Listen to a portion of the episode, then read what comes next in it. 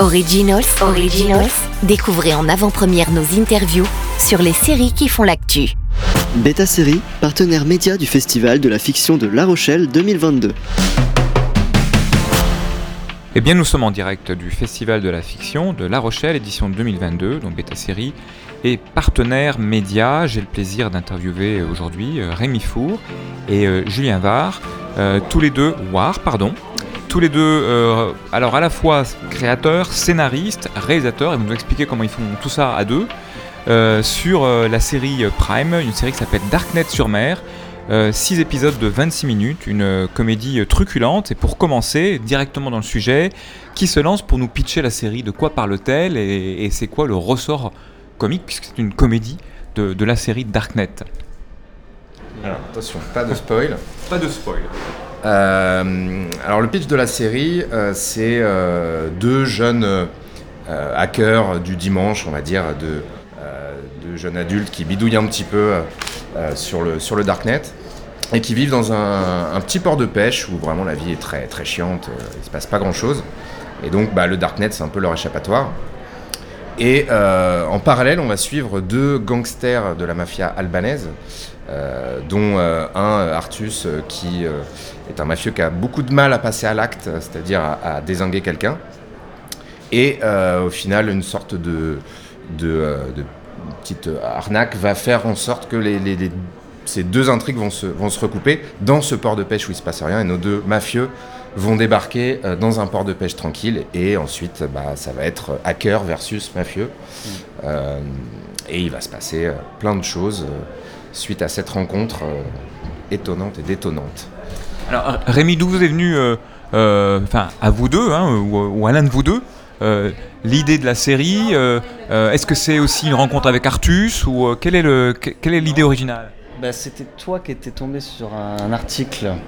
C'est un fait divers Il y a deux ans maintenant, un fait divers sur, euh, sur euh, un faux site de, de, tueurs à gages sur le Darknet. Et le journaliste expliquait que, euh, bah, en fin de compte, c'était probablement bidon. Parce que quand on, quand on achète les services d'un tueur à gages sur, sur le Darknet, qu'est-ce qui prouve que la personne va en effet accomplir son contrat? Et si c'est pas le cas, qu'est-ce qu'on fait? On va à la police, on dit je me suis fait arnaquer parce que je voulais tuer quelqu'un. Donc en gros, l'article expliquait, démonter un peu ce principe, ces rumeurs et cette légende de tueurs à gages, de sites de tueurs à gages. Et donc c'est parti de là, on s'est dit, derrière ce site de mecs qui se font passer pour des, gros mafieux, se cachent probablement euh, des geeks, qui est complètement inoffensif. Donc on s'est dit, il y a un truc à faire en mélangeant ces deux univers. Et du coup, à partir de là, c'est mis en place ce qui est notre mécanique habituelle de création, c'est-à-dire euh, un ping-pong avec euh, rebondir sur l'idée de l'autre, apporter une nouvelle chose, et, de fil en aiguille, voilà, on a rajouté ces personnages de gangsters. Et puis ensuite, pour finaliser tout ça, on cherchait à, ce que la série ait un décor qui soit comme un personnage un univers un peu comme euh, des séries comme Fargo, tout ça, qui sont très marqués par leur décor et leur, euh, leur ambiance. Et du coup, on a décidé de mettre ça au bord de la mer. Et un des principes comiques de la série, c'est euh, ces gangsters albanais très urbains, très codifiés dans leur tenue, très polar, déboulent dans ce port de pêche avec des marins en ciré jaune et des pulls rayés. Et donc, l'axe de comédie et, de l'huître, et la fête de l'huître.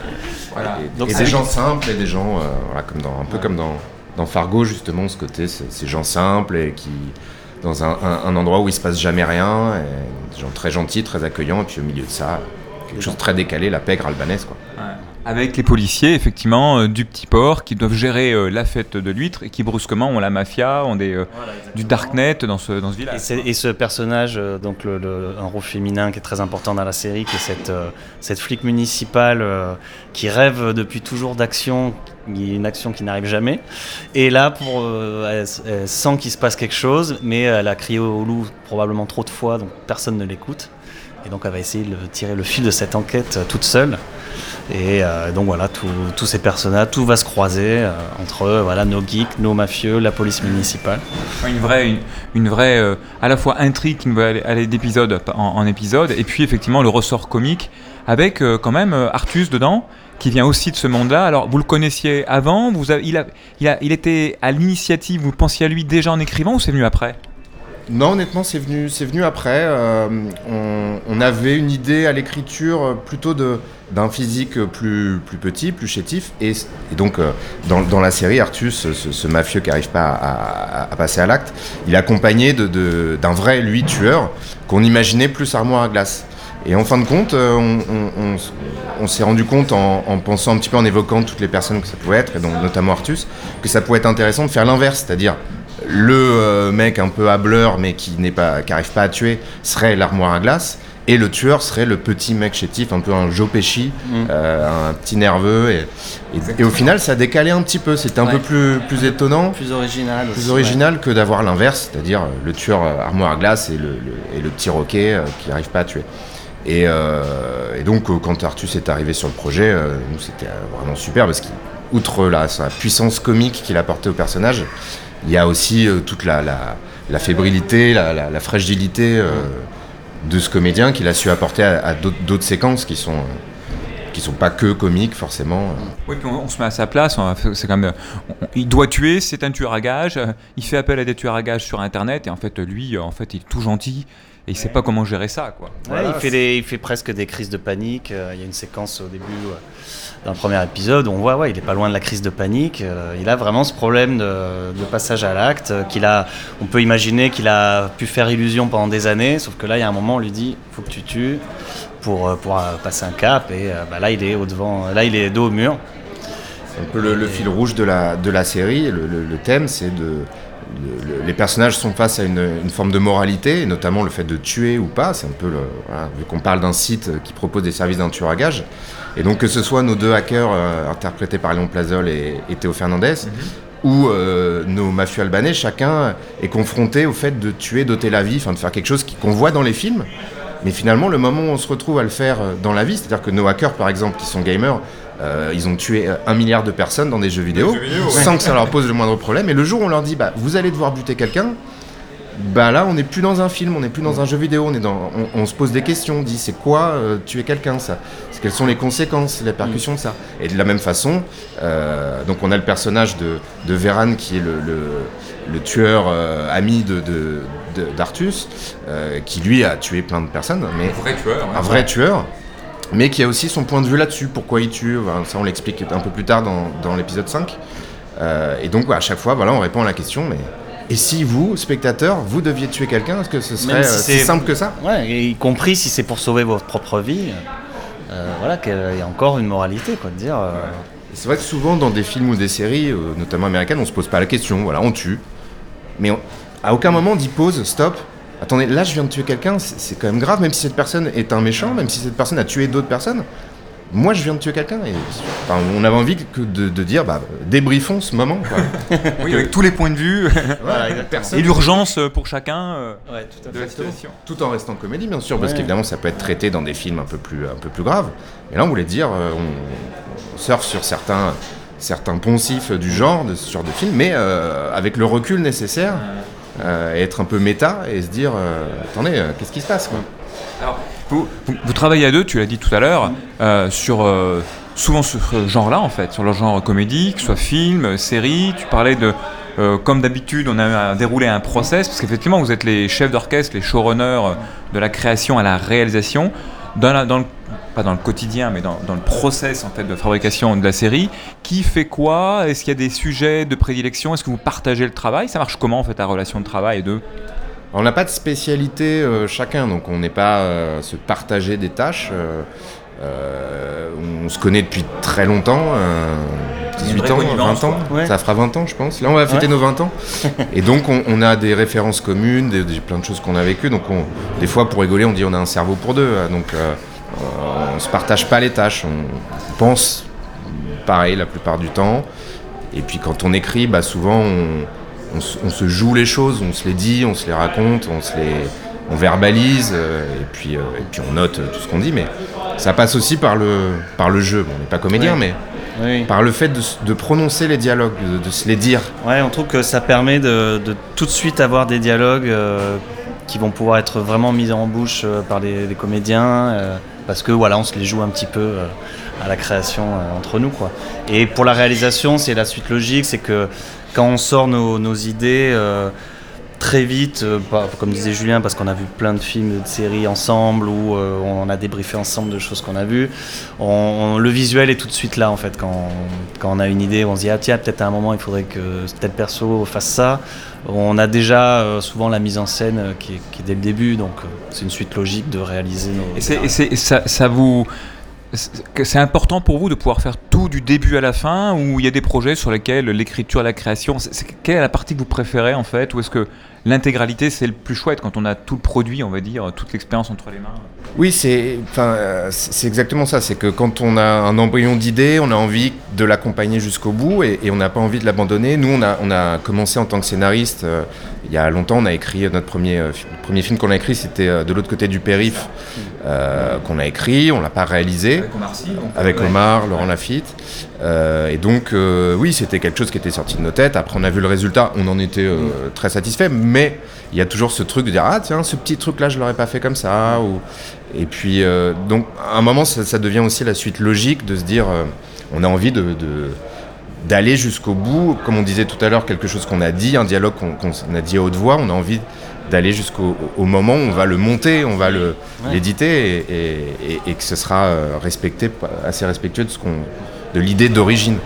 Donc euh, non, c'est vrai qu'on aurait, je pense, beaucoup plus de mal à réaliser quelque chose qu'on n'a pas écrit, ou peut-être maintenant d'écrire quelque chose qu'on ne réalisera pas, parce que c'est une sorte de, de, un tout. un- ouais, de tout, quoi. Et, Alors, sur, euh, sur la série qui va bientôt être sur les écrans de, Prime, justement, euh, vous avez euh, une relation avec la plateforme, elle vous a donné des indications sur son audience, sur les attentes, ou est-ce que finalement la relation a été, vous êtes, travaillé en autonomie et, c'est juste que Prime a, ben, a- acheté le projet et l'a aimé parce qu'il y a ouais, une bonne comédie qui fonctionne bien. Donc, quelle était votre relation avec eux finalement? Non, bah, ça a été ça. Ça a été, on... Prime a été convaincu sur la base d'une sorte de bible avec, crois, on a, on a dû, on, Deux et- épisodes, on a donc, écrit deux épisodes dialogués pour un peu confirmer leur bonne impression, mais vous l'approfondissez. Et à partir de là, il faut avouer qu'on a été plutôt euh, libre de faire euh, un peu tout ce qu'on tout ce qu'on voulait. On a, euh, et euh, et par contre, oui, en termes d'audience, tout ça, bon, on ne sait pas encore, euh, que c'est pas sorti comment il fonctionne, mais c'est vrai que les plateformes sont un peu plus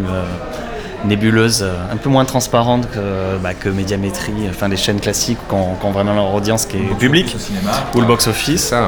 il faut préciser que nous, on est une acquisition d'Amazon, on n'est pas un Amazon Originals.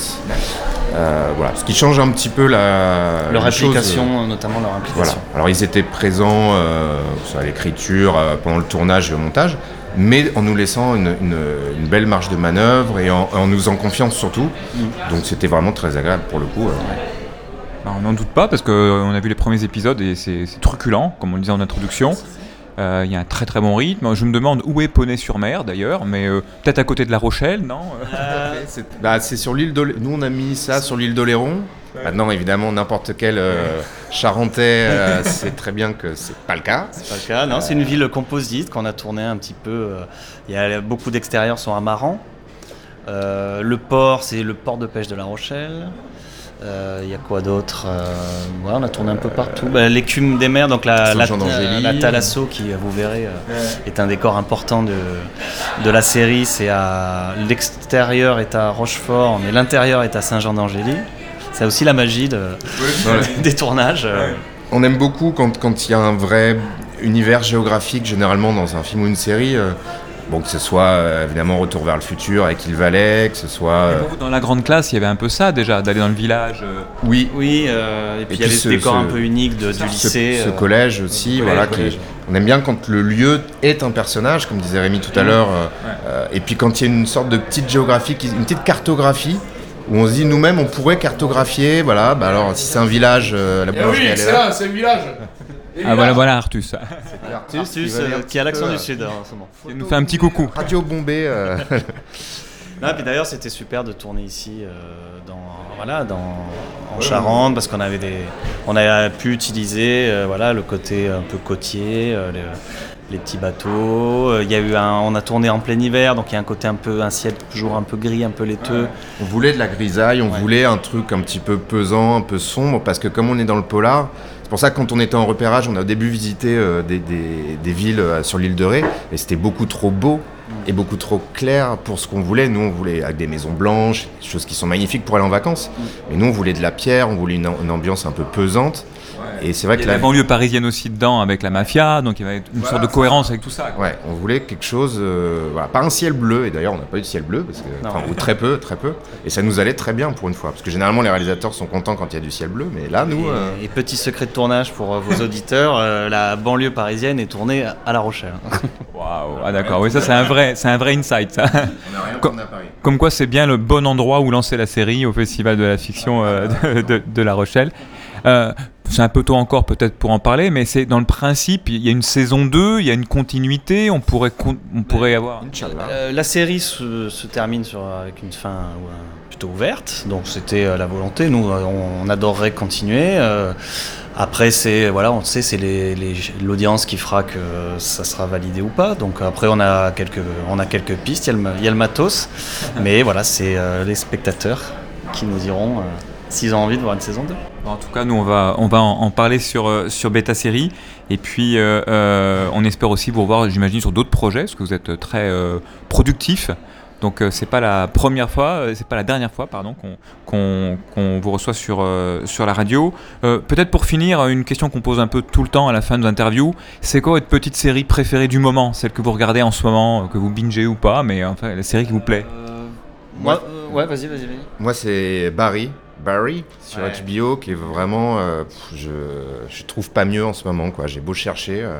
C'est tout un tueur à gage, hein c'est déjà, oui, c'était aussi une, une sorte- une source d'inspiration. Ouais, euh. Mais moi, je, enfin, je trouve que la, la, la réal euh, est sublime. Euh, Bill Hader qui est devant et derrière la caméra, ce qu'il fait est merveilleux. Ça nous a beaucoup inspiré, ouais, même des fois pour la mise en scène. euh, Il y a une sobriété en fait dans, dans Mm. Barry. euh, il y a des choses très spectaculaires, mais des fois filmées hyper sobrement avec le bon cadre, euh, le bon mouvement de caméra. Et ça super. cherche pas le- la blague en fait. C'est-à-dire que l'humour Ah. arrive, mais il n'est pas cherché l'humour. Et ça donne quelque chose de très sobre et, et très, et quand même très drôle, mais très décalé aussi, le contexte de Barry. Non, non, c'était vraiment, euh, ça nous a, ça nous a bien, bien inspiré. Et moi, juste une petite pépite euh, pop euh, sortie de nulle part, mais sur Prime justement, c'est une, une série italienne qui s'appelle Bang Bang Baby. Qui était à Cannes Série euh, il y a six J'ai- mois. Et vraiment euh, super surprise. quoi. mais voilà, vrai. petite série pop euh, tranquille. euh, Ouais, avec Série également. très bonne Avec BO. Aussi un peu de mafia dans l'histoire. Oui, c'est la, la mais ouais, ouais, non, c'est. bon, C'était une bonne, une bonne, euh, bonne surprise si les gens euh, savent plus quoi regarder. Bon bah super, on va cocher ça dans, dans l'agenda bêta série, en plus de cocher effectivement euh, Darknet sur mer pour être notifié dès la sortie sur Prime. Merci beaucoup à vous deux et donc à très bientôt sur bêta série. merci, Ben, merci, merci. à toi. Originals, Originals, découvrez en avant-première nos interviews sur les séries qui font l'actu. Beta Série, partenaire média du Festival de la Fiction de La Rochelle 2022.